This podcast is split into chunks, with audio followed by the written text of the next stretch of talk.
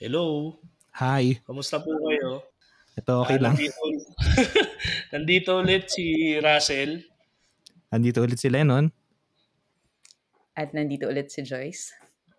At uh, welcome dito sa isang special nating episode.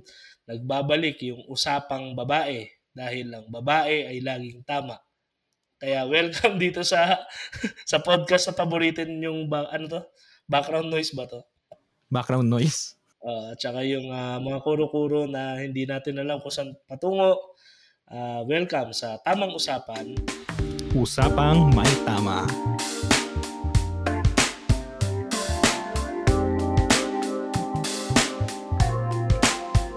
Ayan, welcome ulit. Nandito ulit. Bisita natin ulit si Joyce, di ba? Hello, Ah, hello. na, ano. Guys. Hindi siya nagsisi dun sa last time. Me- medyo, actually, medyo may konting pagsisisi, pero bawiin natin dito.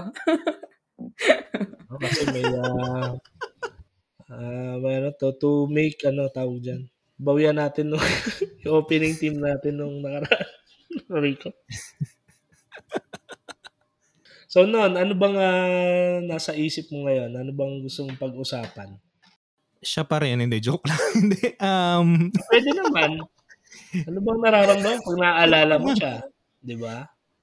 Hindi, kasi 'di ba, if you remember, um, a few episodes back nung nagkataon na kapanahunan nung ano, nung International Women's Day, may dalawang gago na wala namang alam sa feminism na nag-usap tungkol sa mga babae at nag-usap tungkol sa feminismo, no? So ngayon, siguro um samantalahin natin na nandito ang ang kaibigan natin na si Joyce para i-enlighten din tayo no sa topic na ito. So, Oo. Sa tingin ko ano angkop at ah, napapanahon. Ang sa tingin ko yung yung ah, tema ng feminismo bagaman no ah, kontra dun sa pananaw ng iba na, na irrelevant na dahil well apparently ang claim nila is empowered ng mga kababaihan eh, sa tingin ko lagi siyang relevant at ah, napapanahon and ah, ganyan-ganyan lang yung maganda naming kakwentuhan ngayon pero ah, she is one of ah, women doing philosophy in the Philippines. Ah, talaga naman. And, Sarap ah, naman pakinggan.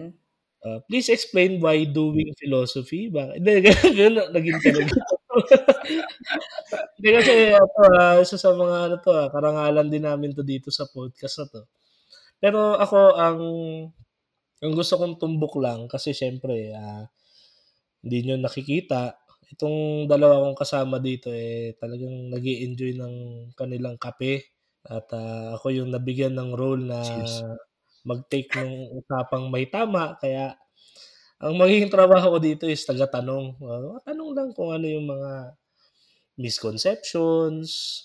Marami ako actually, marami ang tanong sa feminism.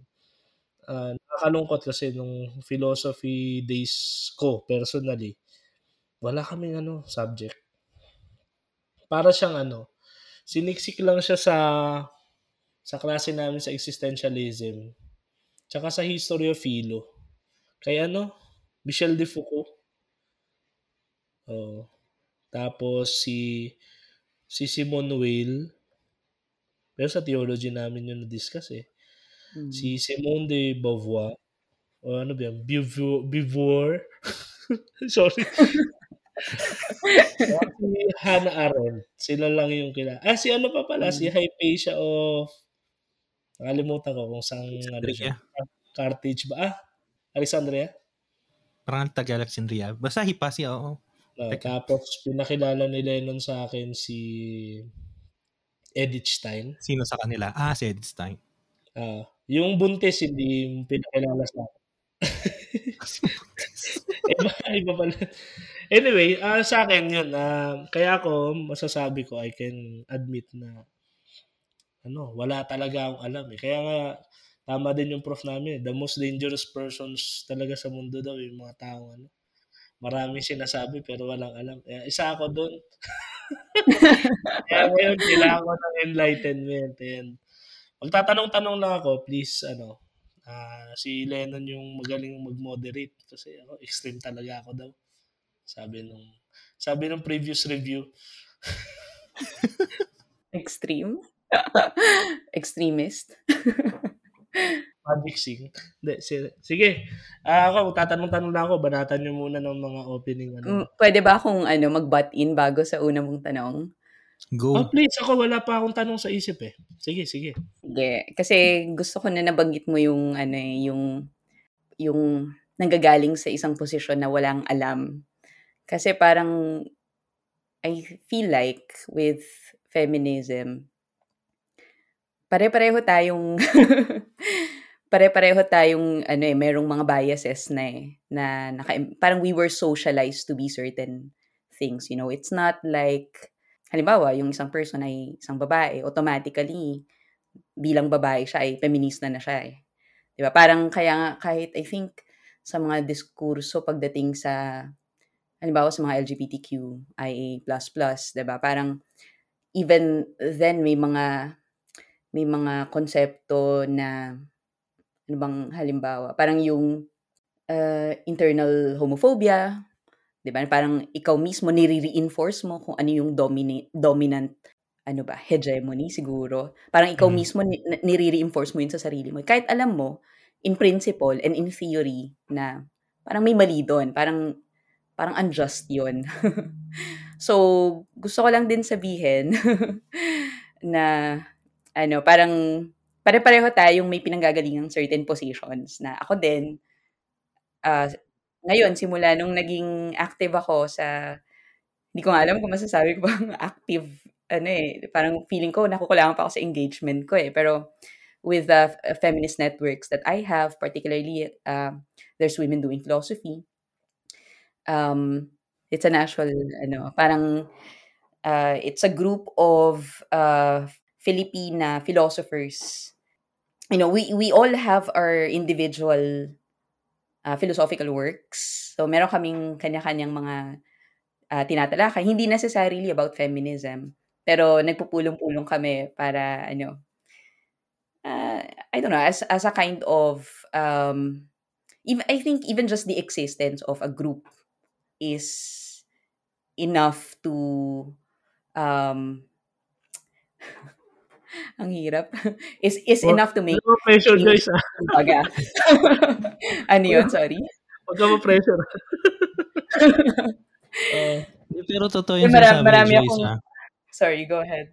Kasi, di ba, when we, well, traditionally, when we talk about philosophy, tapos, pagka, if you are just a layman, tapos isipin mo yung, yung ibang hindi nila alam na yung philosophy. Pero, pag sinabi yung philosophy, parang, ang, hindi mo maiisip na ano eh, na maraming babae, baga.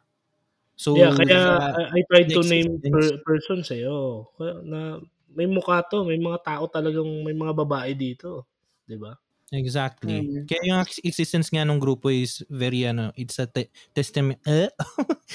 testament na 'yon, no? Yeah. Mhm. In itself. Yeah. Nagigaw ka lang, Maybe. Joyce. Joyce, please.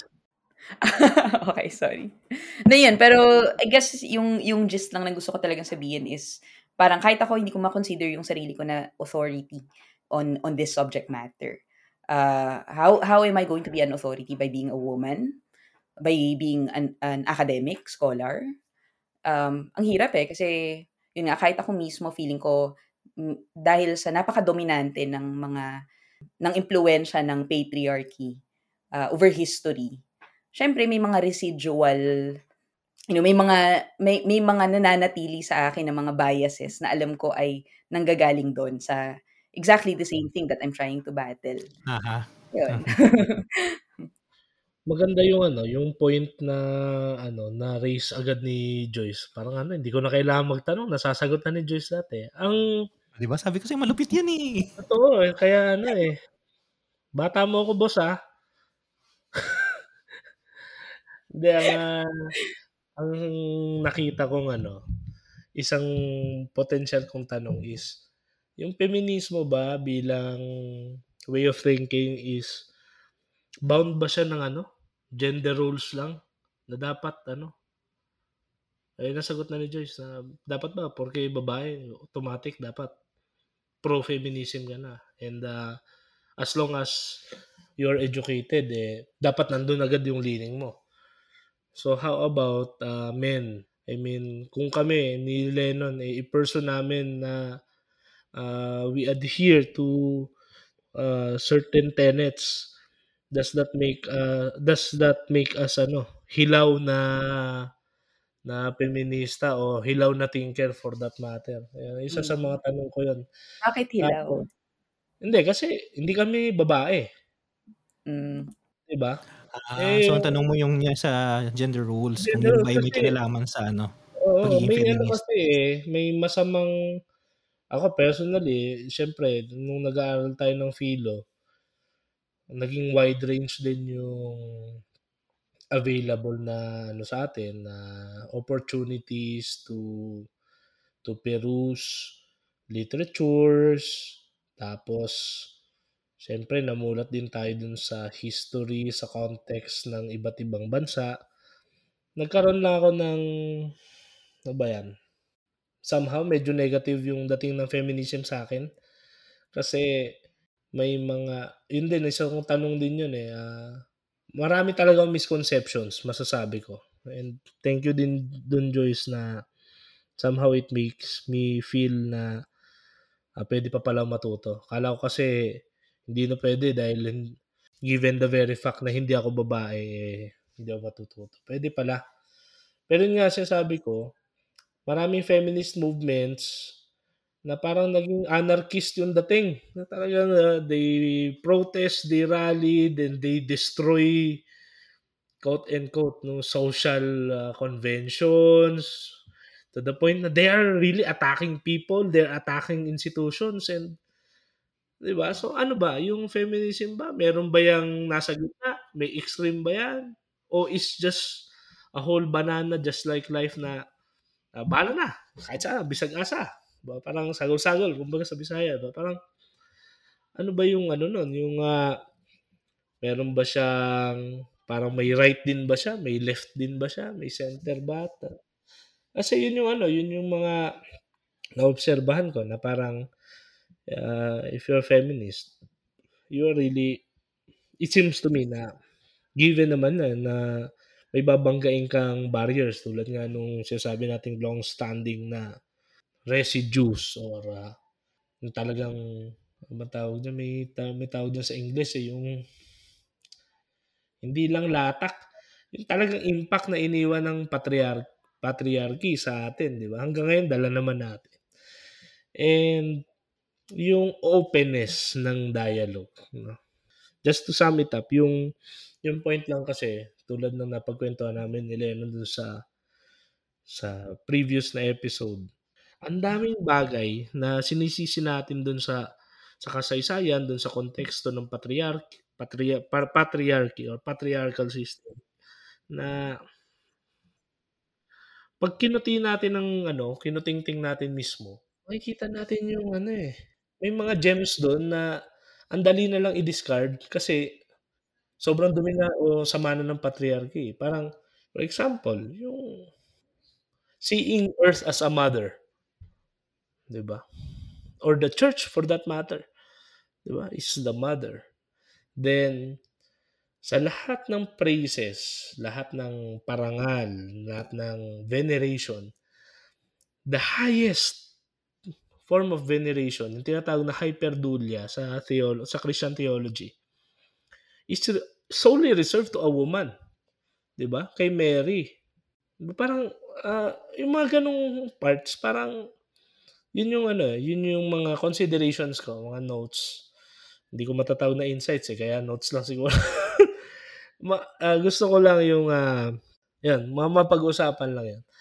Mga misconceptions ko at uh, probably mm, may mga nakikinig na baka they share the same ano misconceptions sa confusions. Then, yun nga, kung sa gender role bound ba siya, kung siya ba ay may extremes ba siya o it's simply as it is like yun lang kumbaga open for interpretation and yung does it yung feminism ba nag nag nag-exist nag-emerge to really destroy yung ah, tawag diyan? Social Yung fabric. tinatawag oo, yung social fabric na dinungisan ng patriarchy na parang gano'n. Ayun lang naman, ah oh, dito na ako, alis na ako. Hindi, Hindi, yun lang. Feel Hmm. free mga kung ano, feel hindi free. maano sa AI. madami-dami yun. Actually, eh. sinusulat ko eh. Salamat, 'no. Marami pa Hmm. marami pa akong tanong actually. Sige, isa-isahin natin yan. hinay-hinay lang. Thank you, thank you. Na, na, napa, napasarap ako ng daldal. Sorry, sorry. Dapat isa-isa Okay lang lang. para maganda yung ano. Sige. Oo. Hindi, no problem. Okay. Thank you, thank you. Uh, I think no political activism is ever uh, as simple as we would like it to be. And siguro yung first na i-address ko na point is yung uh, I think you were asking something about like whether meron bang center, meron bang left, meron bang right. I think it's ano eh, like you are ano ba, parang kapag ka grinown mo sa ganun yung discussion, di parang hindi ka na rin umalis sa isang sa dominanting ah, framework. Kasi yung dominanting framework na rin yun eh, yung paghahati natin ng ah, ano ka ba, center ka ba, political left ka ba, political right ka ba. So, hindi mo masusunod, parang ano ba siya, ang naisip kong halimbawa dito ay, ah, and it's ironic kasi I'm gonna quote, not a, a female philosopher of course, um, ah, si Rudolf Carnap. Nung, ah, kasi siya ay nag, nagdi-distinguish between yung internal at external questions. No? Tapos parang sinasabi niya, may mga iba't ibang frameworks at may mga tanong na kayang sagutin ng mga frameworks na yun. So, halimbawa, yung tanong na 1 plus 1, kayang sagutin niya ng framework ng arithmetic or ng framework ng algebra. Pero pag nag, nagtanong ka ng tungkol dun sa very framework itself, halimbawa, tinanong mo, ano bang nature ng number? In what sense does a number exist? Ano yung 1? Ganon. That's uh, an external question. It's a question that the framework itself is unable to answer. And doon ako magsisimula. Um, I think yung very kind of mental framework that we are using, that those are one of the things na still up for debate in feminism. Pero, you know, that's one of the things that we're trying to draw away with. Kasi yung mga simpleng rights, halimbawa, I, I, I don't wanna say that they are simple, pero yung, ah, may right to vote na kami, ah, may right to ano na kami. Yan yung mga, ano eh, yan yung mga problema na pwede nating, madaling, madaling makita kung paano nag-progress yung, ano, yung feminism, no? Okay, meron na pala tayong ganitong sorts of rights. Pero may mga mas mahirap na tanong para sa akin. At yun yung mga impluensya ng mga dominant structures sa kung paano tayo mag-isip. So, yun yung una kong ano, gustong erase. Yun yung sa um, mga biases, kumbaga, na meron tayo. At maging kung paano, yung, paano natin hinuhubog yung, ah, hindi, pa- paano natin binubuo yung ating mga ah, tanong, di ba? Ah, isa yon So, ulitin ko lang kasi baka ma-lost in ano tayo. Um, yun, yun yung naisip ko yung sa ano, etong mga tanong na gustong tanungin ng, ng mga feminista, particularly ah, para sa akin ay mga feminist philosophers, is yung very framework of the way we think. Ay, yun ba talaga yung tama natin, yung dapat nating ginagamit para tanungin itong mga tanong na ito patungkol sa feminism. So that's one. Pangalawa, nag-lecture mode ako, no? I'm Ay, sorry. okay lang. Ganda nga yan eh. Kaka-lecture ko lang kanina eh. Ay, sorry pala. nga eh. Mukha, mukhang galing kang lecture eh. Nakadagdag kami ng stress mo tuloy. Oo. hindi, hindi. Hindi, mahal ko to. Pangalawa, sana all. Sana all mahal. Mahal ko to gaya ng please, pagmamahal please. ni Lennon sa kanya. At sa inyo. At sa akin. Sabihin mo, Hmm. pili ka mag-alay ng buhay eh. Char. Please, Why please, not? sorry. Sorry. So, pangalawa, um, siguro kaya, kaya medyo mahirap siyang i-unpack is because naghahanap tayo ng parang basihan. And kung basihan lang yung hahanapin natin, masasabi ko na itong itong battle against uh, patriarchy, battle against misogyny, it has its nuances, pero yung kanyang muka ay kalapit ng battle against other social issues such as racism, such as the issue of capitalism. Ngayon yung mga nabanggit mo kanina, halimbawa, tingnan natin yung sa capitalism, no? And obviously, I think uh, Marxism would be the ano, the equivalent of feminism siguro in trying to battle that. Ngayon yung tanong sa, eh bakit ganito yung mga feministang, ano, yung mga grupo ng feminista, paano nagiging extreme na sila? Those are the particularities kasi, 'di ba? Parang hindi you don't you don't put that blame to the to the uh, very uh, theory of feminism. You put that into how it was enacted. So ngayon halimbawa makikita natin, eh, but parang i-abandon ko na ba yung Marxism just because uh, Stalinist, Leninist kinds of uh, revolutions did not work. Just because uh, Mao Zedong, for example, di ba, parang, parang sila mismo ay eh, kinokontradict na nila yung kanilang sariling, ano eh, sariling, um, di ba, yung kanilang sariling mga pinaglalaban, di ba, parang nagkaroon ng forced labor, di ba, akala ko ba, pinaglalaban natin yung karapatan ng ano ng mga laborers.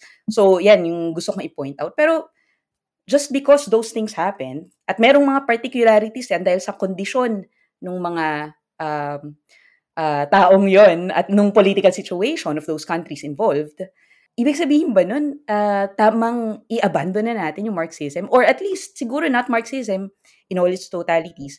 Kailangan na ba nating i-abandon yung, yung ating critique of capitalism? I don't think that's a logical conclusion. and I think even, you know, I think you can even come up with a formalized logic, uh, logical argument to, ano, to, uh, ako hindi ako marunong. Uh, I, leave, I leave that to, to, to all of you na ano, nag-iisip. Ayun, so, um, ikatlo, uh, nabanggit mo yung openness to dialogue. At I think I'm very happy to be here, to be a, guest in your podcast. And ano bang masasabi ko sa openness to dialogue? Kasi ano siya eh, um, di ko alam kung saan magsisimula eh. Kasi parang, ano siya, may mga sangay-sangay siya na problema. So, kung ilalapat ko siya sa mga kasalukuyang problema sa filosofiya, maaari nating ilapat siya sa problema ng free speech, siguro. Uh, I'm not sure if that's uh, what you had in mind uh, dun sa openness to dialogue. Pero I think yun, uh, isa yun eh, yung free speech. And I, um, if I'm not mistaken, a lot of people, at least in philosophy, would return to John Stuart Mill and say na, um, kasi may work si, ano yan, si Mill dyan eh, sa free speech. And parang isa sa mga sinasabi niya is parang regardless of of how ridiculous the idea is, it should be out there because, you know, there has to be a freedom of expression. And ang take ko dyan is, definitely, there should be an openness to dialogue.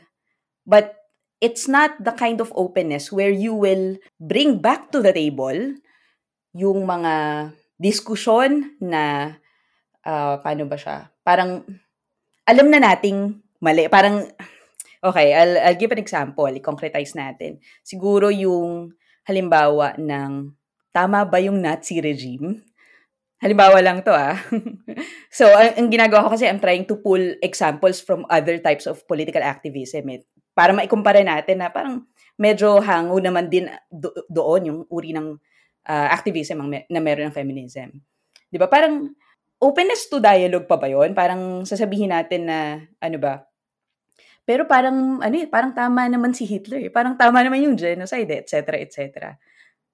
So, yun, just to take it to the extreme, I don't think that, ano, openness to dialogue means anyone can just say anything and then, you know, the whole, um, the whole discourse becomes meaningless. And I really, I don't know, passionate about that. uh, At ayun, siguro yung pang-apat na sasabihin ko, hindi ko alam kung anong sinulat ko dito. Nag-notes ako habang nagtatanong si Russell. Ang nakalagay sa notes ko ay, hiwalay ang teorya sa praktika. hindi ko na mapapaliwanag kasi na, na-lost na ako sa aking thoughts. Ah, na. Thank you, Joyce. Uh, ang ganda nung ano, yung pinaka, yung uh, third, yung third point, no? Sa tingin ko, yu yun din yung ano, isa sa problema sa tinatawag na dialogue, yung, ah, parang some people are thinking, "Ah, dialogue naman 'to, so kahit ano ilagay natin sa table." Hindi. 'Pag alam mong categorically morally wrong, wala, labas sa tanong 'yan. Kaya nga yung kaya nga rin napagkasunduan namin 'tong tamang usapan kasi kahit ano, kahit sabihin nating wala naman talaga ta talaga tayong full capability to to really grasp yung, ah, mga bagay-bagay. Kahit gaano tayo ka-sincere dun sa intent natin na talagang tuklasin yung truth. May mga ano, eh, may mga certain points na we can agree, we can validate immediately na this is sound, this is cogent, this is coherent. Unlike yung parang halimbawa, tama ba yung ganit ganong, ah, diktadorya tapos 'di ba, may ano, ah, baka tama kaya lag gawan natin ng junior. Oops, teka. Ingat-ingat ka. Oh, wala akong sinasabi, ah. Eh, ang akin lang, eh, free speech tayo, sabi nga ni John Stuart Mill, 'di ba? Eh Hitler Jr. yung sinasabi ni Russell. Ay, ay, ay, ay. Oh, buti nga at, ah, at least, eh, walang, ah apparently may sinasabi si Jose Rizal daw yung ano ay hindi baliktad pala. Ano na nabalitaan niyo ba yun, yung urban legend? Ah, yung myth. Oo, yung Na myth. ano raw, Anak anak si ano, si Adolf. Anyway, ang layo na naman nung ano. Ang layo ko na. Hindi, pero Joyce, ah, I really appreciate yung yung mga ano, yung sagot mo. Especially dun sa una din na yung ano, yung siguro hanggang ngayon kahit ako sa sarili ko, ah, more than I can admit, eh, ano kasi, deep-seated yung pagka-embed nung sistema na dominante yung ano, yung so dapat lahat i-download. Kailangan kapag hindi siya shoot doon sa framework ko, automatic mali ka na. 'Di ba? Parang, ah, Mhm. kumbaga no room for, ah, other ano, Kaya nga 'di ba parang may isang philosopher ata o may isang writer, nakalimutan ko sino na parang ang sabi niya, ang challenge sa generation natin is actually unlearning. Kasi marami na tayong mga namana na mga, yun nga, yung framework. Ang ganda nung, ano, gusto ko lang ding idiin yun, yung um, diniscuss kanina ni Joyce na yung framework kasi ng namana natin is mark na talaga ng ano eh, ng biases, ng prejudices na tayo minsan unconsciously dala-dala natin. Kasi ano naman talaga eh, um, hindi naman talaga mangyayari yung um, ideal world na katulad ng balak sana nila user na pwede mong ma-parenthesis lang yung mga prejudices mo, di ba? Di ba nga sabi ni, um, I think si ano yun, si si Ricker yun. Sabi niya, wala Yeah. talaga, magbili ka na lang ng mabubuting mga prejudices mo kasi magkakaroon at magkakaroon ka eh. So, ganda nung ano, nung na-discuss yun ni Joyce, na the movement, ayun pa, isa rin, sinulat ko rin dito eh. Kasi sa politics halimbawa, para sa akin today, we cannot really just talk about left, right, center. Kasi basag na yung framework na yun eh. oh, kasi may Ang da- stupid na, eh. Hindi ko alam kung saan spectrum sila, Ano, puta. May ang dami nga, eh. Hindi, please, please, sorry. there are many, for example, sa Latin America, ang daming formally leftist dictators na ang kanilang political um, actuation na yan, no? fascist. Di ba? Meron ding baliktad. So, ano na, marami ng gray areas, hindi na talaga black and white lahat. Yung, sa ano pa lang yun, ha? usapan pa lang yun sa political um, framework. So, in a way, pagdating din sa iba't ibang mga social movements, social questions, like sa feminism, sa, ayun, nabanggit kanina ni Joyce yung sa Marxism, ito rin mga ito eh, ano eh, hindi mo maano talaga na isang ano lang siya, isang homogeneous ano lang siya, di ba? Na masa. Framework. Parang theology. Theology rin naman ay ganun eh. Hindi mo pwedeng sabihin na yung sa teolohiya, isa lang yung sagot eh. Marami rin mga ano eh. For example, na pinag-usapan natin ngayon sa feminism, umuusbong din yung ano, yung feminist theology ngayon. And very rich yung ano, literature para ma-rescue from obscurity yung feminine part naman ng theology, no? So yun, yun yung naano ko dito, na notes ko dito. So, ano pa? Tanong ka pa. Grabe, no? Ang ganda ng balance ng kwentuhan natin. Hindi, ang, ang gusto kong take away dyan eh, siguro tama rin yung sinabi ni Joyce, yung uh, dahil nga biktima tayo nung ganong framework. Talagang long-standing, pervasive yung network, yung framework na yun. network tuloy. Yung framework na kailangan, may tendency talaga tayong i-absolutize lahat eh. Na parang, uh, ay, ito siguro yung solusyon sa social ill na to. So, baka feminismo yung sagot. So, pag ginawa natin yon wala, we're just reverting to the old ways. And ang pinaka-indicator niya na nakikita ko personally, ako kahit pa paano naman, nasa 20 na tayo eh. So, ang tendency kapag ganun yung mindset natin, we tend to become we tend to become the problem na minsan tayo naging solution. Di ba? Uh, if you will just ano, that's how ewan ko, ganun, ganun ko nakikita yung pag-iral ng kasaysayan eh. Dumating, mm-hmm. ito yung sagot. Then, yung pinaka, yung glory days noon. Then, after mamatay nung founder, o mawala nung founder noon, nung thought, nung revolution na yon papasa, papasa, tapos wala nang spirito nung ano, i-absolutize. Kasi, kailangan mong ano eh, to, in order to just preserve. Kasi nga, minsan siya talaga nagdala ng progress sa humanity.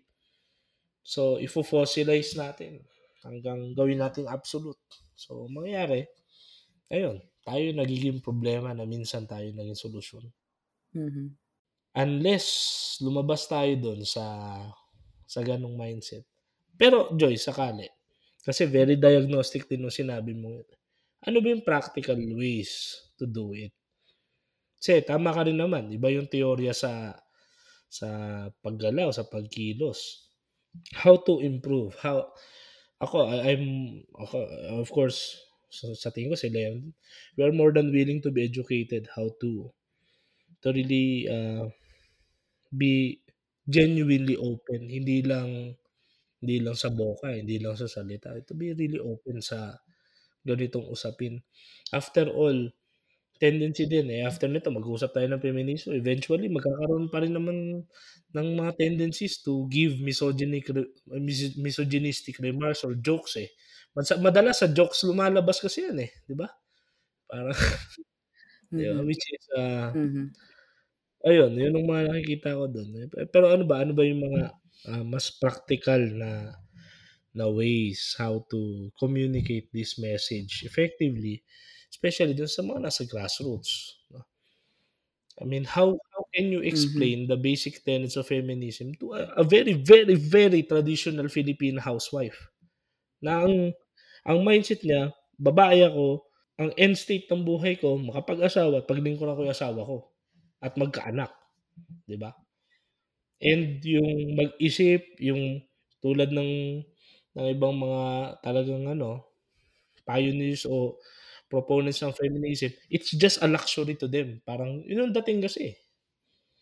Diba? Luxury lang yung makapag-isip ka and uh, effect change sa society. Eh, yung yung most basic na yung mga lolo't lo, ay mga lola natin, yung mga tita natin na, na ahead sa atin, sa generation natin. Does that make them ano less fortunate kasi they were not able to ano to embrace this this welcome development o ano ba? Or is this just part of the mm. the, the, the the growth of the the the framework itself the, the unfolding no nung uh, nung great idea? I hope I still make mm. sense. And you make a lot of sense all credit oh. credit to, to uh, my companion here. Sige please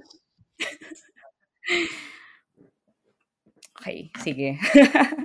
Madami-dami na naman. Oo, laging ano, eh. oh, laging ano eh, kapag ka ano eh. Huwag akong sasalita talaga ako, sorry talaga. Dalaga talaga ako. Hindi, hindi, hindi, hindi. I mean, uh, nag-build up yung notes ko. Is that a good thing? It's a thing. yes and no daw. Parang Schrodinger's cat. Oh, bilang sikat ngayon ng Oppenheimer, no? Quantum physics references tayo. Um, so, ano ba yung nasa notes ko? Una sa lahat, I guess, sige, maganda yung tanong mo. Gusto ko yun. Breakdown natin yung tanong mo. Hindi, joke lang. I guess, ang una kong gustong sabihin ay uh, siguro isa, isa sa mga na, naging useful para sa akin. Uh, babalikan ko yung tinatanong mo na parang paano ba yon para sa isang housewife, no? A Filipino housewife. I think that's really a question that should be asked. Um, pero una sa lahat, yung pagdating sa paano natin sisimulan, you know, like um, uh, something that can be helpful to everyone. I think yung self yung self-critique in a, uh, done in a healthy manner is a good way to start eh you know, you're always looking inwards. You know, you're always checking to see. Parang, y- parang open ka na i-critique yung sarili mo. Um, and yung uh, pinaka tumatak sa, sa akin talaga, bilang ako ay nagtuturo ng ethics for so many years now, at inaaral ko rin ang ethics at um, tawa. ang ano Sorry, natawa ako kasi mm. Okay, itong ideya ng tinatawag na tab i-suspend muna natin 'yan. yung Tigil na ako.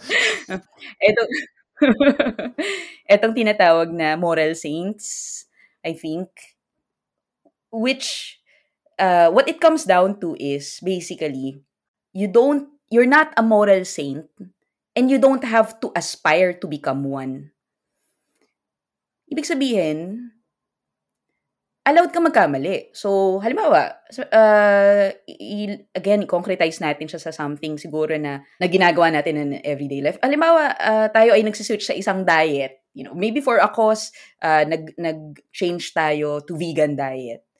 Every so often, magkakaroon ka ng cheat days dahil hindi, hindi mo mapipigilan yan, magkakaroon ka ng mga ganong moments kung saan mag, magfa-falter ka at kung saan hin, makakaalis ka dun sa routine na yon at you know, hindi mo mapipigilan yon at hindi mo kailangang sisihin yung sarili mo. You know, you don't have to, ano, you, you should be able to forgive yourself kapag hindi mo na-meet yung diet na yon, 'di ba? Uh, may mga ta- may mga pagkakataon na pwede ka magkamali at okay lang yon. For as long as you do it constantly uh, no, not the mistake, but the self-critique. Uh-huh. you do it constantly. I guess yun yung, yung first na naiisip ko. And gusto ko lang din sabihin na ang, ang feminism is not an entity, it's not a thing, it's not a concept. It's something that we do. Kaya nga yung pangalan ng aming grupo ay Women Doing Philosophy, you know? Kasi it's something that you keep doing. And, you know, just like every other activity, hindi yan finished product. And that's the challenge eh. The challenge is not to be a feminist. The challenge is to do it every day. The challenge is to, you know, yeah, be able to critique nice. every day. Pero hindi lang siya sa critique, of course. so yun, yun sa moral sainthood. Um, pagdating dun sa, uh, yes, I think ito yung isa sa mga mahirap na tanong even para sa akin is, paano natin um, ipipreach, maybe preach is not the right term, no? But for lack of a better word, that's what I'm gonna use. Paano natin siya, ano, uh, ituturo siguro sa mga uh, Filipino housewives, ganun. And this is where I think uh, babalik ako doon sa analogy ko sa capitalism at sa Marxism.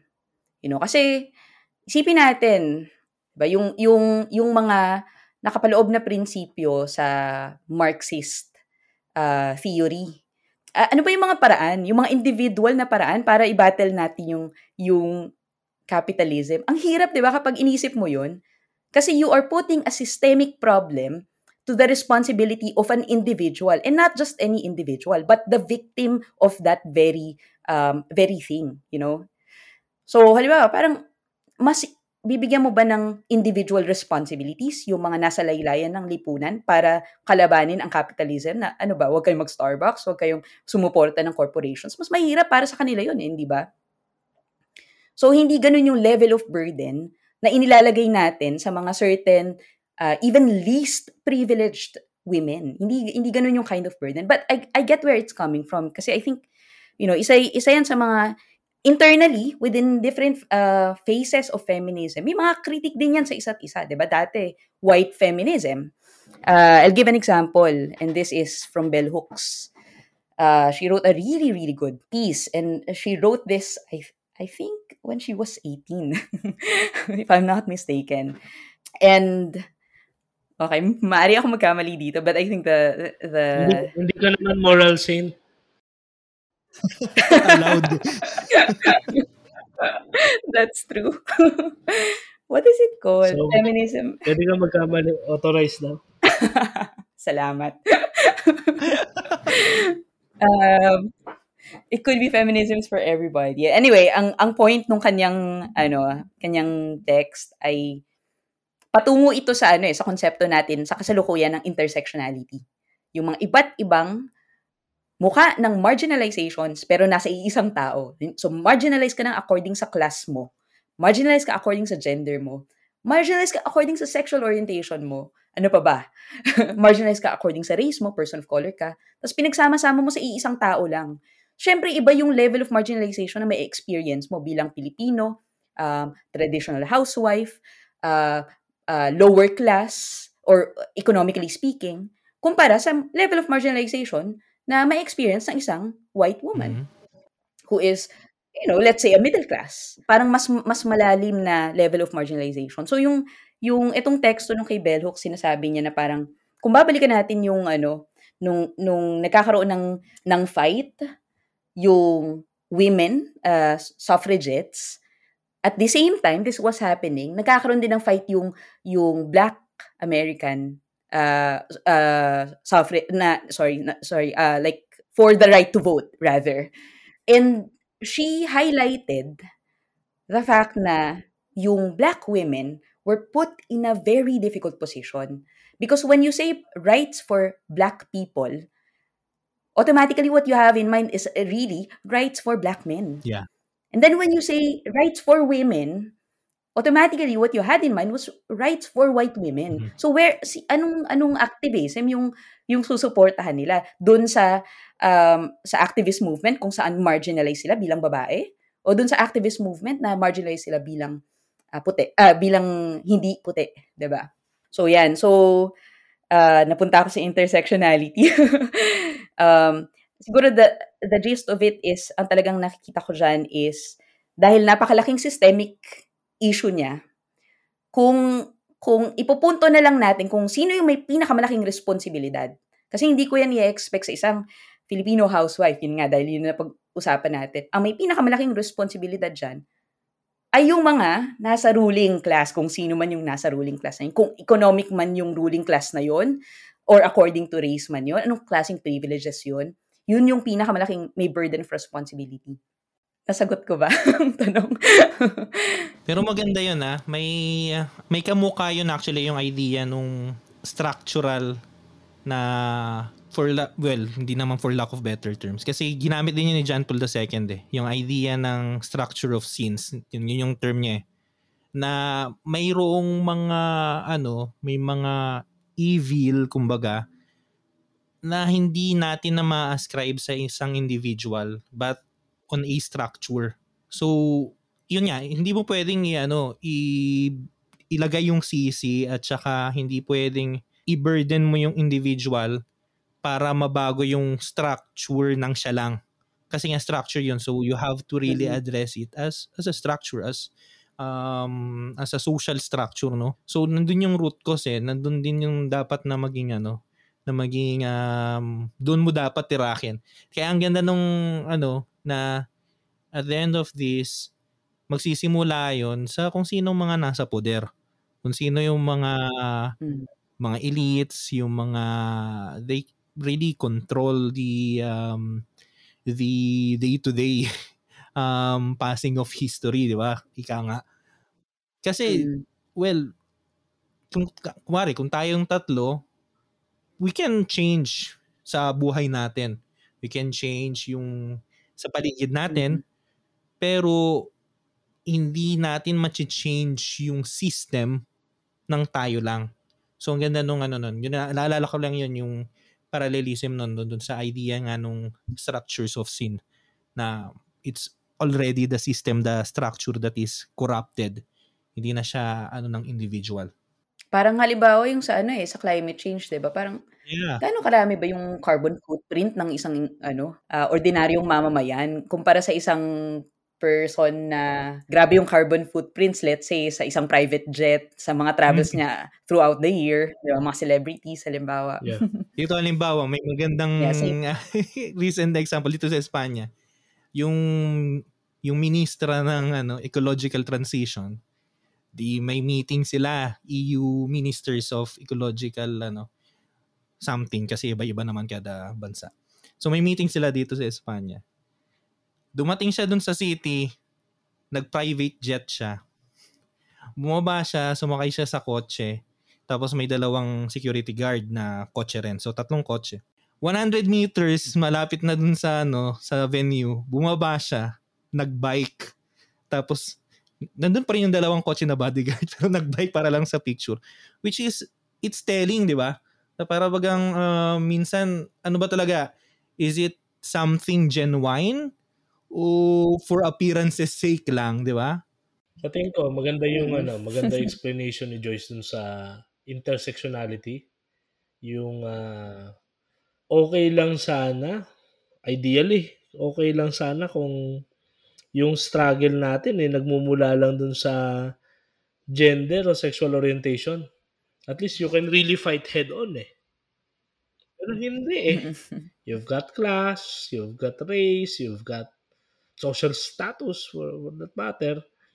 Parang lalo ako na-depress nga, na-realize ko eh. Kasi, yun yung ano ko dyan eh. Sorry na. Yun yung pinag-uusapan namin ni Lennon dyan. Yung sa education din.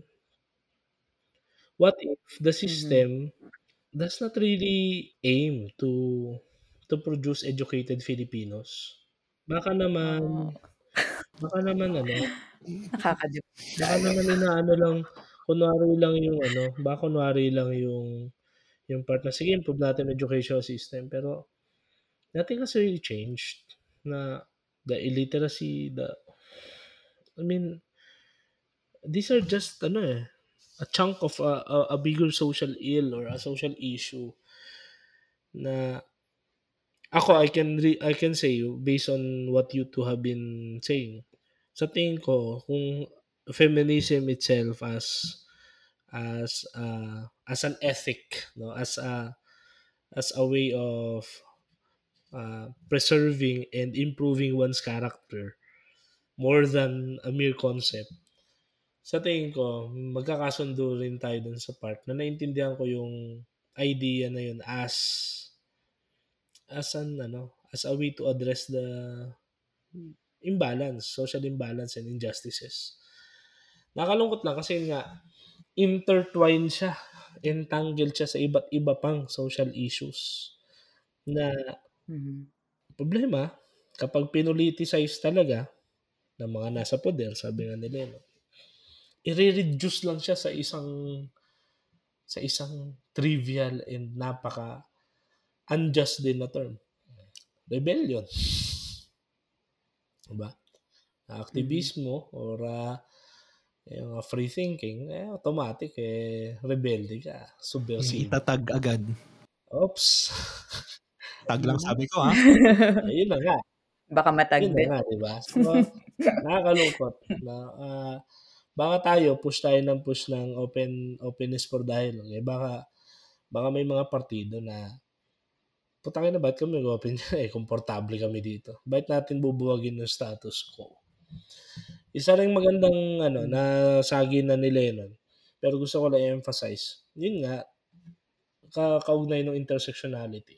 Tayo tol, guided tayo eh nagkaroon tayo ng ano guidance towards self-critique. Mhm. Hindi ko sinasabing yung mga underprivileged nating mga kapatid eh walang capability. Pero hindi sila guided doon. That makes itself as ano, injustice din. Hindi tayo yung nag-cause nun, pero Mm. ang point ko yun nga eh. Kaya nga ang tanong ko dun, how can you really water it down? Ah, sorry, sorry. Ah, mali. It should not be watered down. How can you effectively communicate it dun sa sa simpleng housewife na Pilipina? Dun sa mga dalaga, dalagita ngayon na hindi sila, wala silang access dyan kasi ang curricula, ang ang instruction, preparing them for the traditional roles. Di ba? Tayo may access kasi nag-aaral tayo ng filosofiya. I mean, at least nag-aaral. Pero diba? Ah, sige, yes, yes, please. Ang tingin ko pa rin dyan kasi parang yung ganong framing ng conversation is, Dominante pa rin. again, sinasabi natin, paano natin sila gagawing feminista? Itong mga biktima Hindi ng naman, hindi naman sa ganun. Ah, akin lang is yung ah ah, yung awareness. Paano natin yun ma hindi naman to hindi naman hindi tayo doon magsisimula siguro. It's a, it's sa tingin ko it's kahit sa sa talagang practitioners and uh, uh, pi- uh, proponents nun, it will be a very bad move too. Pa- Parang ano eh, parang Ten Commandments ang pinag-usapan namin Lennon eh. Negative theology, di ba? Huwag kang papatay. Huwag kang mag uh, nanak. Uh, hindi, uh, biktima kayo. Hindi. Sa tingin ko, yung ano lang, yung, yung to, to instill awareness ba na, teka ah, something is, hindi ito yung ano ah, hindi talaga to ah. Kaya nga, malaking bagay yung social media eh. Kasi, uh, even yung mga before wala tayong access sa sa vast uh, uh, information. Meron, kaso lang ayun din. Eh kung nilason at luto tayo sa disinformation, mi- misinformation, malinformation, wala rin, di ba? No, no, uh, you're trying to to say something. Hindi, siguro I think isa sa mga susi para dyan sa sa sinasabi mo, Sel, is ayun na nga, ina-discuss na natin kanina yung problema ng ano rin eh, sa education eh. Kasi if we, well, alam naman natin, sa Pilipinas, halimbawa, we, as a people, no, hindi lang yung mismong sistema, pero bilang kultura, we treat education as just a means to get a job. So, sisend mo yung, yung mga anak, parang investment yan eh. Send mo yung mga anak mo para Economic pagka-graduate, ano siya eh. di ba? Economic yung dating, hindi hindi hindi ma-improve yung quality o character ng buhay eh. Umahon sa hirap yung ano eh, yung battle cry eh. Kaya hindi na didiscuss sa classrooms, setting, halimbawa, itong mga um, struggles or mga residues ng patriarchy, ng patriarkado dito sa sa sistema, dito sa kultura na kung saan tayo nabubuhay. Hindi yun na-address. Supposedly, doon mo dapat yun i-address eh within the um, the sphere of education eh kasi education niya is forming people eh forming citizens eh So kung sa formation pa lang, wala na, wala talaga tayong maaasahan. Siguro I think isa yun sa mga susi, hindi lang yun yung um, nag-iisa, pero isa yun sa mga susi if we really want to reach out to communicate sa lahat, especially sa um, underprivileged. Kasi kung universal education, especially kung sa basic education, doon pala magsisimula na na mag-propagate para maayos, unti-unting mahil, baga, pagka magkaroon ng paradigm shift baga, doon yung magsisimula eh. Eh kaso nga, kung ang tingin natin dun sa education ay parang ano lang, isang mahabang preparation stage para magkatrabaho ka later, hindi mo talaga gagawan ng ano, ng priority na mag-form ka ng individuals. Ang nangyayari kasi, imbes na we form individuals, we form workers.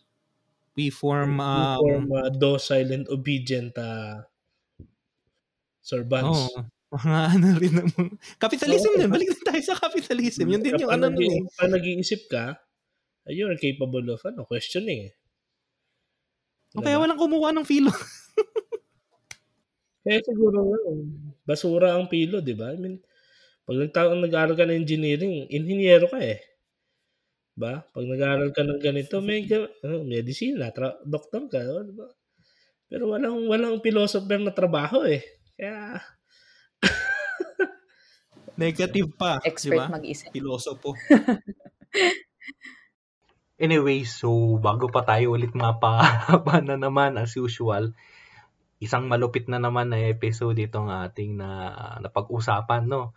So, thank you ulit kay Joyce sa kanyang pag um, pag-accept ulit ng ating invitation, no? Sana um, maulit pa, no?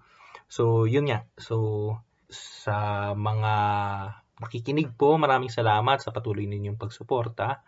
At alam naman ninyo kung ano na itong mga sasabihin kong susunod, pero you can always send us your comments sa aming socials.